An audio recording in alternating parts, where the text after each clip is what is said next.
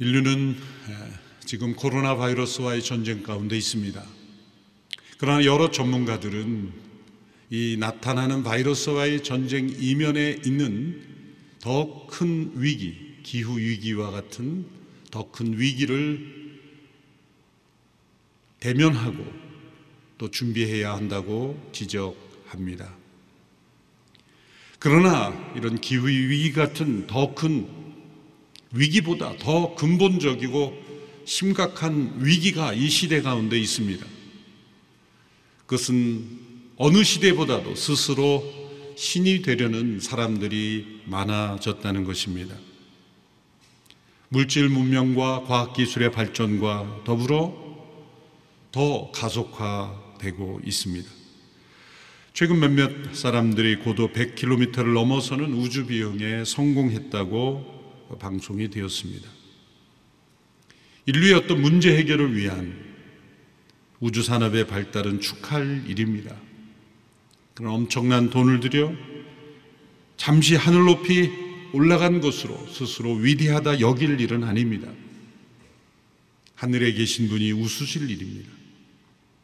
이러한 기술의 발전이나 부의 그리고 권력으로 위대함을 나타내려는 소수의 사람들도 있지만 대다수의 많은 사람들은 스스로 규범의 기준이 되어서 신이 되려고 하고 있습니다.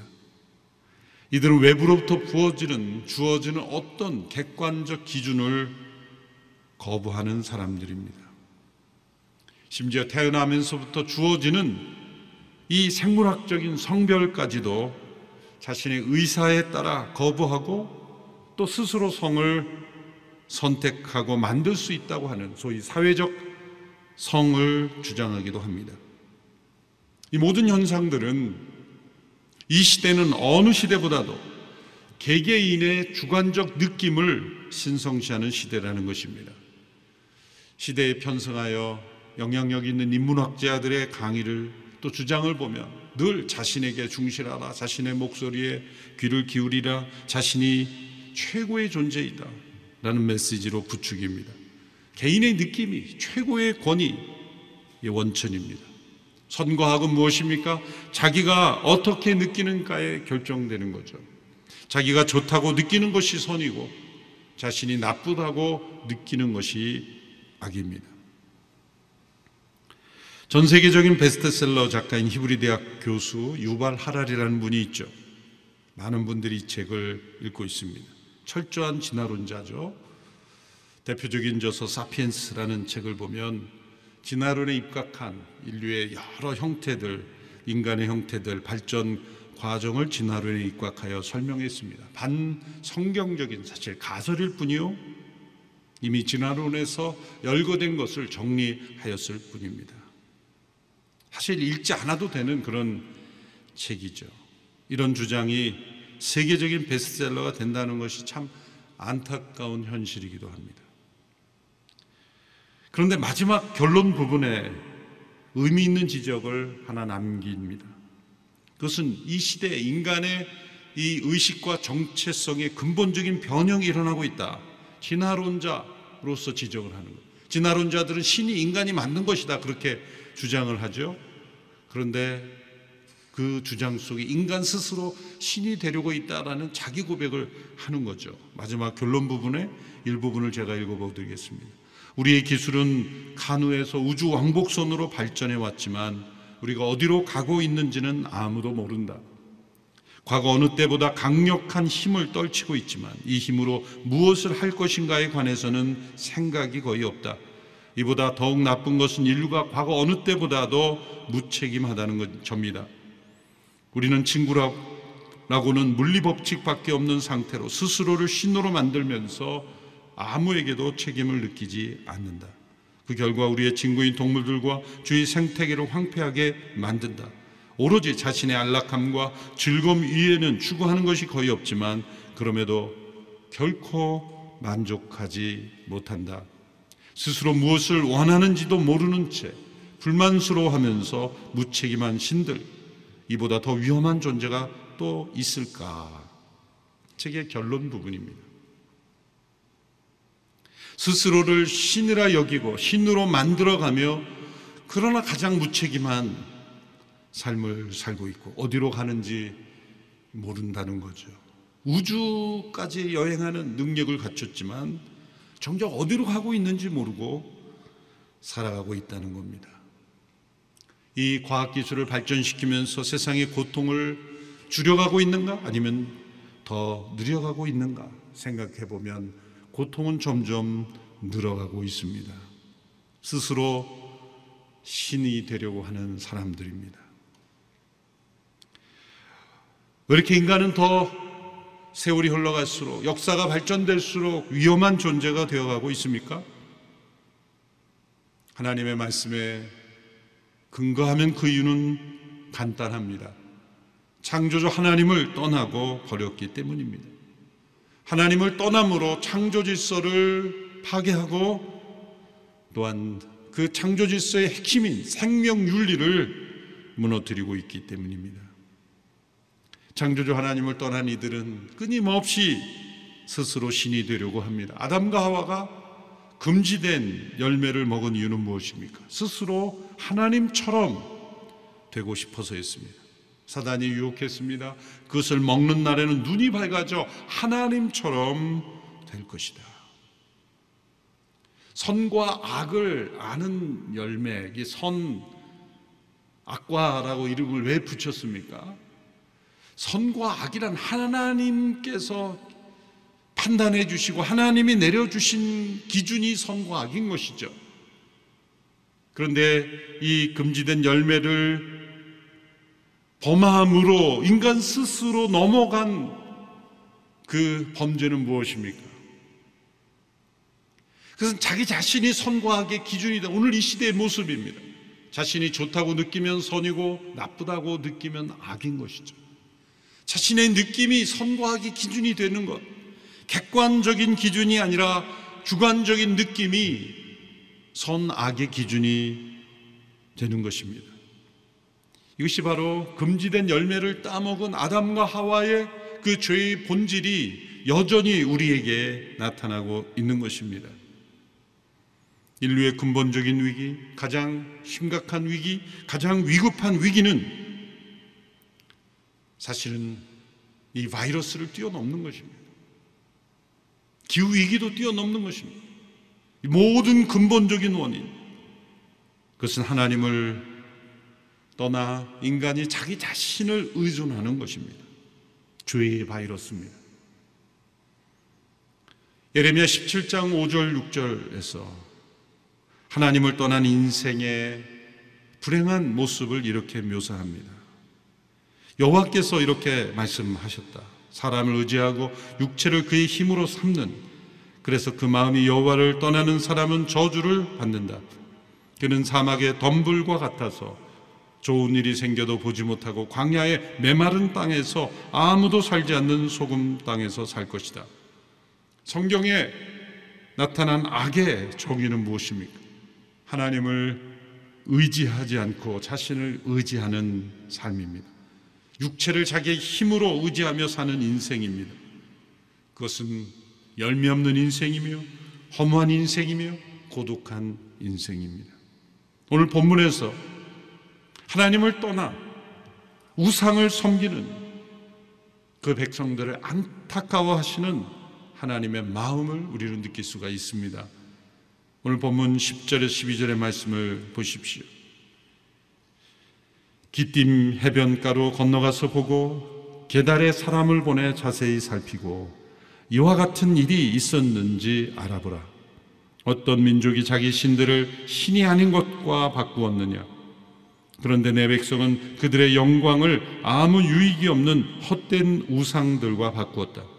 하늘아 이것으로 인해 소스라치게 놀라라. 몹시 두려워해 황폐해지라. 여호와의 말이다. 하늘이 소스라치게 놀라고 두려워할 일을 고발하십니다.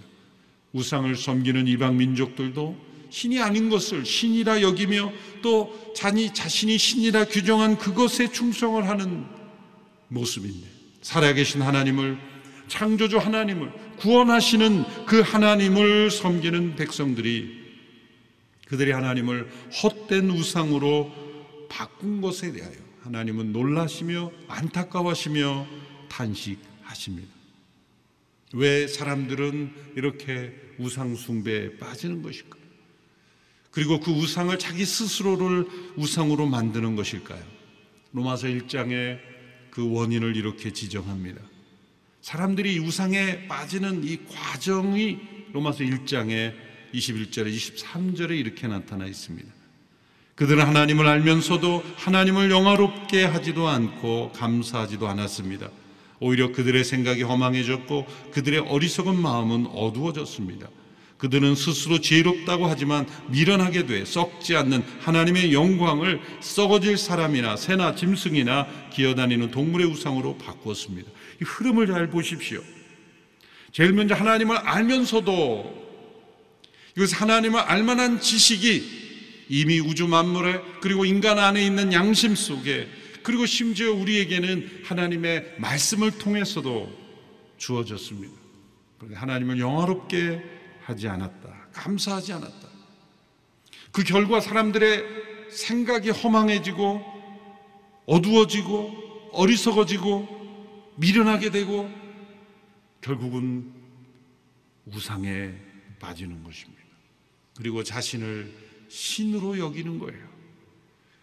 그리고 자신의 그 좋은 IQ와 그 인간의 집단 지성과 수많은 발견을 통하여 인간은 계속해서 스스로를 신으로 높여가는 것입니다. 그러면 어떻게 하는 것이 하나님을 영화롭게 하는 것일까요? 어떻게 하면 이, 이 불행한 악순환에 자신을 신으로 만드는 이 메커니즘에 빠지지 않고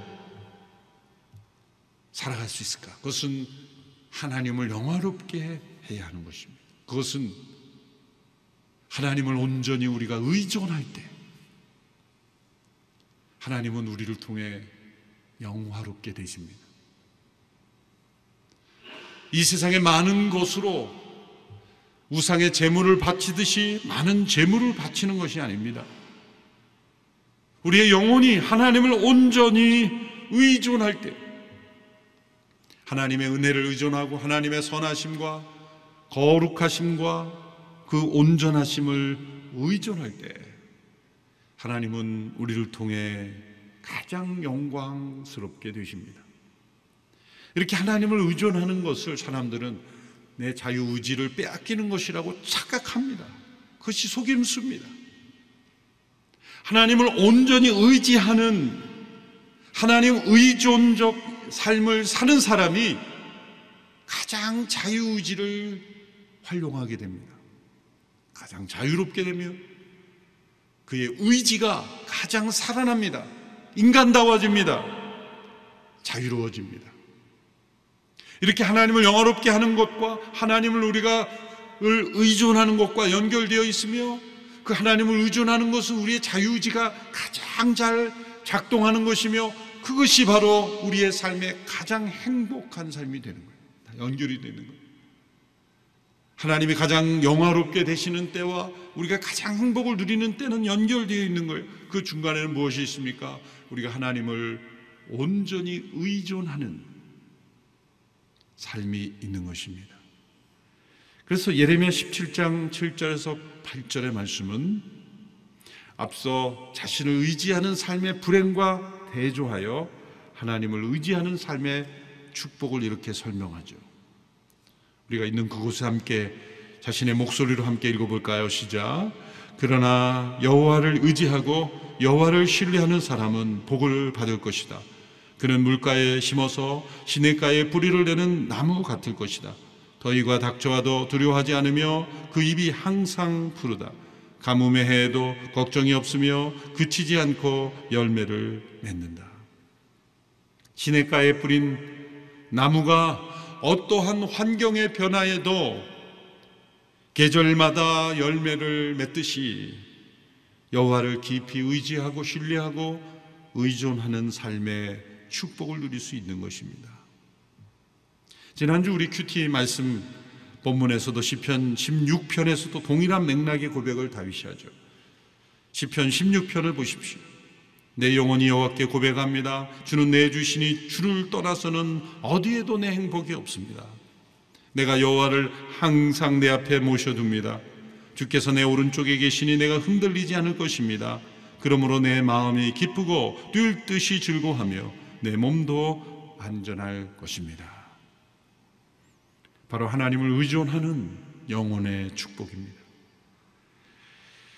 에레미야 2장 오늘 본문에서는 이렇게 마땅히 의존해야 될 하나님을 떠나 자신을 신으로 만들고 우상에 빠져버리는 이 모습을 깨끗하고 정결한 생수의 원천을 버리고 스스로 물을 저장하지 못할 웅덩이, 물 저장소를 만드는 어리석은 것으로 비유하고 있습니다.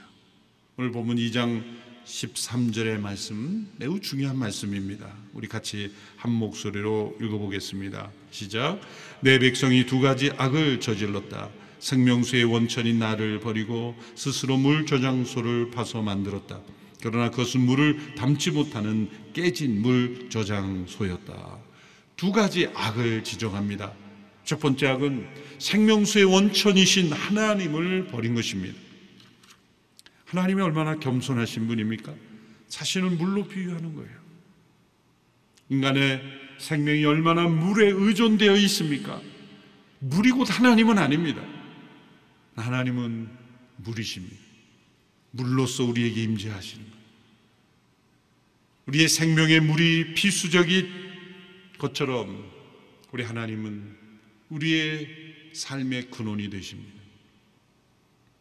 그런데 이 생명수의 원천이신 하나님을 떠남으로 무리 없이 살아가는 인간처럼 되어버렸다는 거예요. 그 인간은 거기서 그치지 않습니다.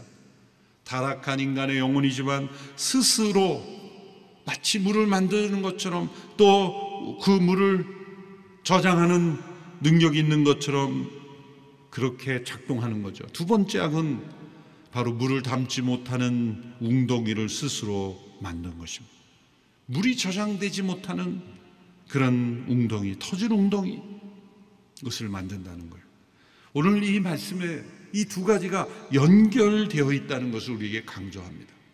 생명수의 원천이신 하나님을 떠나는 것, 버리는 것과 스스로 터진 웅덩이를 만드는 것, 그것이 연결되어 있는 것입니다.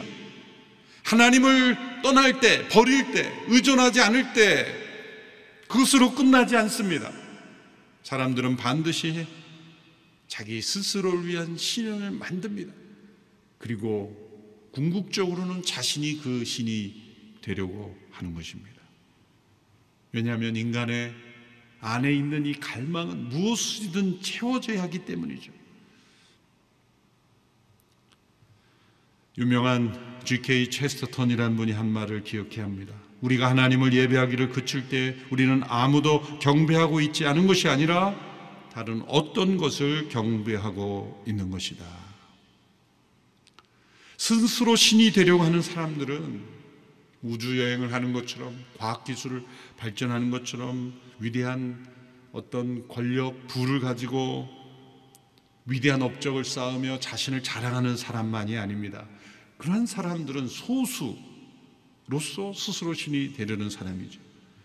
그러나 앞서 말씀드린 대로 수많은 사람들이 스스로의 기준을 자기 스스로 만들어 대다수의 사람들이 빠지는 그런 스스로 신이 되는 모습은 어떤 모습입니까? 하나님 안에서만 해결될 수 있는 이 갈망을 스스로의 방법으로 해결하려는 모습에서 나타납니다. 우리 인간에는 어떤 물질이나 심지어 관계로도 채울 수 없는 깊은 갈망이 존재합니다. 인간은 갈망하는 존재입니다. 불교에서는 이 갈망 자체를 없애는 것이 어떤 해탈이며 구원의 길이라고 말하지만 갈망을 갈망이 문제의 원인이라 그래서 갈망을 없애는데 갈망을 없애는 갈망은 어떻게 없앱니까? 불가능한 겁니다. 갈망을 없애는 것도 갈망이기 때문이죠. 인간은 인간 안에 있는 이 갈망을 통해 하나님은 하나님을 찾도록 만드신 겁니다. 그래서 인간에게는 이 의미에 대한 갈망이 있어요. 사람들은 의미 없는 일을 싫어합니다. 그러한 의미를 발견하면 어떤 위험한 일도 도전하는 것이 인간입니다. 그런데 이 의미는 인간 스스로 발견할 수 없다는 거죠. 우리를 창조하신 하나님, 그분 안에서만 발견할 수 있는 것이 의미입니다. 또한 인간에게는 영광에 대한 갈망이 있어요. 지금 일본에서 올림픽이 열리고 있죠. 서로 경기하며 여러 경기를 만들어서 서로 메달을 받고 무엇입니까? 영광에 대한 갈망이에요. 여러분 아프리카 초원에서 수많은 코뿔소들이 달리는데 제일 앞서 달린 코뿔소에 가장 빨리 달렸다고 모여서 시상하고 박수 치는 거 보셨습니까?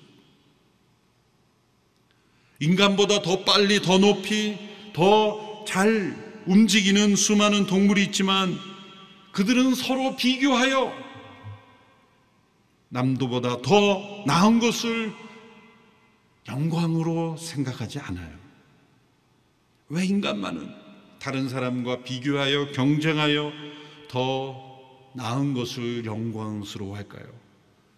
인간의 존재 안에 영광에 대한 갈망이 있기 때문이에요. 그래서 인간이 영광스럽다는 거예요. 영광스러운 존재이기 때문에 영광을 찾는 거예요. 그런데 다른 곳에서 영광을 찾는 게 문제죠. 인간에게는 영혼에 대한 갈망이 있어요. 이번 동경올림픽의 주제도 영혼이란 단어가 들어갔더라고요. 참 영혼은 절대 느껴지지 않는 프로그램이었지만 사람들이 영혼이란 단어 얼마나 많이 씁니까? 가장 많이 쓰는 게 이 사랑이란 단어, 영혼이란 단어예요. 하나님 믿지 않는 사람들도 영혼을 가장 많이 사용합니다. 왜 그럴까요? 인간은 영원한 존재로 지음받았기 때문입니다. 여러분 어떤 갈망이 존재한다는 것은 그 갈망의 대상이 있다는 거예요. 배가 고프다는 것은 먹을 것이 있다는 거고 내가 외롭다는 것은 관계가 있다는 거고 내가 어떤 그리워하고 갈망한다는 건 실제가 존재한다는 거 영혼에 대한 갈망이 있다는 건 영혼이 존재한다는 거예요. 영광에 대한 갈망이 있는 영광이 있다는 거예요. 의미에 대한 갈망이 있다는 그 의미가 존재한다는 거예요. 루이스가 또 이런 말을 했죠. 이 세상에서 결코 만족될 수 없는 갈망이 내 안에 있다면 그것은 내가 다른 세상을 위해 지어졌기 때문이라고 보는 것이 타당하다. 이 세상에서 채워지지 않는 갈망. 그것은 영원하신 우리에게 온전한 의미를 주시고 영광의 근원이 되신 그 창조주 하나님을 의존할 때만 채워질 수 있는 갈망들이에요. 그런데 이 죄는 이 갈망을 스스로 채울 수 있다고 속입니다. 우리가 하나님을 의존하기만 하면 이 모든 의미, 이 영광, 이 영혼에 대한 모든 갈망이 하나님 안에서 충족되는 것임에도 스스로 이 갈망을 해결하는 거예요. 그래서 인간은 어떻습 의미에 대한 갈망을 재미로 다 바꿔버리는 거예요. 이 시대의 가장 중요한 화두는 재미예요. 재미있으면 아무 의미 없어도 재미있으면 사람을 수없이 죽여도 재미만 있으면 다른 사람들이 망해도 상관없어요. 다른 사람들의 불행을 재미처럼 느끼는 그런 시대. 의미를 재미로 다 바꿔버리는 이 시대예요. 의미를 찾아야 되는 것은 하나님을 알지 못하고 하나님께 가지 못할 스스로 재미로 다 바꿔버리는 거예요. 물론 재미 자체가 죄는 아니에요. 우리의 삶의 유머와 기쁨, 하나님의 거룩함도 기쁨입니다. 그러나 의미를 망각하게 하고 의미를 상실하게 하는 재미는 위험한 것이죠. 이 시대의 특징이에요. 재미 그 자체가 의미가 되어버린 시대. 이것이 인간 스스로가 신이 되려는 모습입니다. 사랑하는 성도 여러분, 우리의 삶의 가장 큰 재미가 우리 하나님 안에서의 우리의 삶의 의미를 발견하고 하나님과 동행하는 그 삶이 우리의 삶에 가장 재미가 있게 되기를 바랍니다. 예배가 가장 재미있고 하나님의 말씀을 읽고 기도하며 이웃을 사랑하며 영혼을 바라보는 우리의 여정이 재미있는 인생이 되기를 바랍니다. 또한 사람들은 영광에 대한 갈망을 성취욕이나 우월의식으로 대체하려고 하는 거죠. 다른 사람보다 앞섬으로 내가 영광스럽게 생각하는 거예요. 다른 사람보다 더 높은 위치, 더 많은 물질, 더 강한 권력, 더 앞선 경쟁의 성공자가 영광이라면 그 경쟁에서 뒤처진 사람들은 다 수치스러운 인생입니까? 아닙니다. 우리는 다른 사람보다 얼마나 더 앞섰는가에 따라 영광이 결정되지 않습니다. 왜요? 우리를 창조하신 하나님이 영광의 하나님이시기에 그 영광의 하나님과 연결되어 있는 모든 인생은 다 그 자체로 영광스러운 거예요. 영광의 하나님과 연결된 인생은 때로 사람들로부터 외면당하고 무시당하고 외면당한다고 해서 영광이 사라지지 않아요. 좀 교회가 이 시대 사람들 또 정부로부터 얼마나 무시당하고 이런 방역 수칙을 보면 참 어이가 없는 정도입니다. 그럼에도 불구하고 교회의 영광은 사라지는 것이 아니에요. 우리의 영광은 영광의 하나님 그분과 연결되어 있을 때 교회는 영광스러운 거예요. 우리 성도들의 삶, 우리 인간의 삶도 영광스러운 거예요. 영혼에 대한 이 갈망을 사람들은 이생에 대한 집착으로 바꿔버려요. 고대 이집트 문명에서 피라빗을 만들었죠. 무덤 아닙니까? 그것은 영혼에 대한 갈망을 이 생에 대한 집착으로 바꾼 것 뿐입니다. 시체를 썩지 않도록 오래 보관한다고 해서 영혼이 오지 않습니다. 유교에서도 왜 1년, 2년 그 오랜 시간 동안 제사를 지냅니까? 저 세상을 인정하지 않는 거예요. 조상들의 혼이 이 세상에 계속 머문다고 믿기 때문이죠. 영혼에 대한 갈망을 제사로 표현한 것 뿐입니다. 영원하신 하나님을 믿지 않기 때문입니다. 이렇게 하나님 안에서 해결돼야 돼. 인간의 근본적인 갈망들을 인간의 죄가 스스로 해결하도록 웅덩이를 파는 거예요. 예수님께서 사마리아 한 우물에서 만나 주신 한 여인도 스스로 신이 되어 자신의 갈망을 해결하랬던 여인이 아닙니까? 다섯 명의 남편이 있었지만 아직도 여전히 남편을 찾고 있었던 이 여인 스스로 신이 되려는 여인이었습니다. 여인에게는 육신의 목마름을 해결하는 우물 외에 또 다른 우물이 필요했습니다. 오늘 예레미야 2장에서 말씀하신 바로 생수의 근원이 되신 생명수의 원천이 되신 하나님의 우물입니다. 예수님께서 이 구원의 우물이십니다. 이사야 12장 2절 3절 개정 번역으로 읽어보겠습니다. 보라 하나님은 나의 구원이시라 내가 신뢰하고 두려움이 없으리니 주 여호와는 나의 힘이시며 나의 노래시며 나의 구원이심이라. 그러므로 너희가 기쁨으로 구원의 우물들에서 물을 기르리로다. 이 구원의 우물은 예수 그리스도이십니다. 그래서 구약의 많은 사건들이 우물 우물을 중심으로 이루어진 것은 단순한 일들이 아닙니다. 우리에게는 이 구원의 우물이 필요하기 때문이죠. 생명수의 원천 되신 하나님, 그분이 이 땅에 오셔서 스스로 신이 되려고 하는 이 사람들을 위하여 그 목마른 인생, 그 가냘픈 인생, 그 외로운 인생, 허무한 인생, 방황하는 인생, 타락한 인생을 깨끗하게 하시고 해가시켜 주시고 씻어 주시고 충만하게 하시기 위하여 오신 구원의 우물 되신 예수 그리스도 그분이 이렇게 말씀하십니다. 이 물을 마시는 사람마다 다시 목마를 것이다. 그러나 내가 주는 물을 마시는 사람은 영원히 목마르지 않을 것이다. 내가 주는 물은 그 사람 안에서 계속 솟아올라 영생에 이르게 하는 샘물이 될 것이다. 왜 사람들이 스스로 신이 되려고 할까요? 스스로 자신 안에 있는 갈망을 해결할 수 있다고 착각하기 때문입니다. 그래서 스스로 기준을 바꾸면 그 문제가 해결된다고 생각하는 거예요. 자신 안에 있는 갈망을 스스로 해결하려면 기준을 스스로 정하면 된다고 생각하는 거예요. 그것은 마치 과거 동화에 나오는 이런 이야기 같아요. 어떤 도둑이 종을 훔쳐서 도망가고 있는데 자꾸 종이 소리가 나는 거예요. 그러니까 사람들이 찾아오고 찾아오고 그 뒤쫓아오는 사람들이 있으니까 종소리가 계속 나니까 결국 해결책은 자신의 길을 막는 거였어요. 기준을 바꾼 거죠. 자신의 귀를 막고 종소리가 안 나면 이제 끝난 겁니까?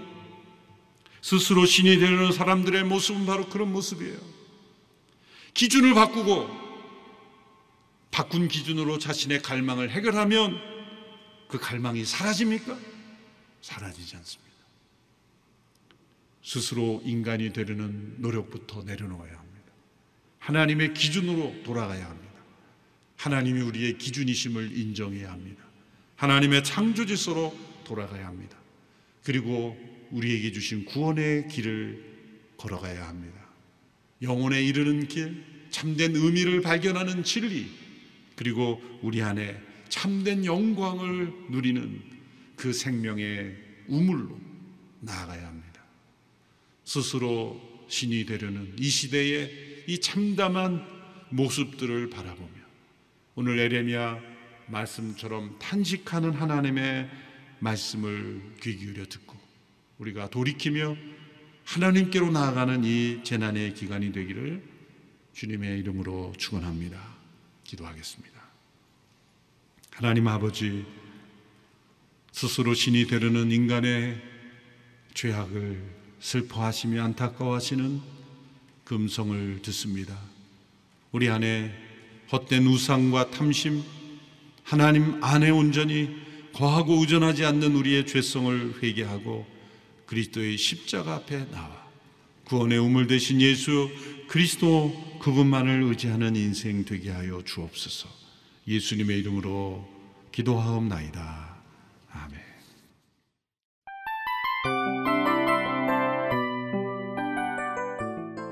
이 프로그램은 청취자 여러분의 소중한 후원으로 제작됩니다.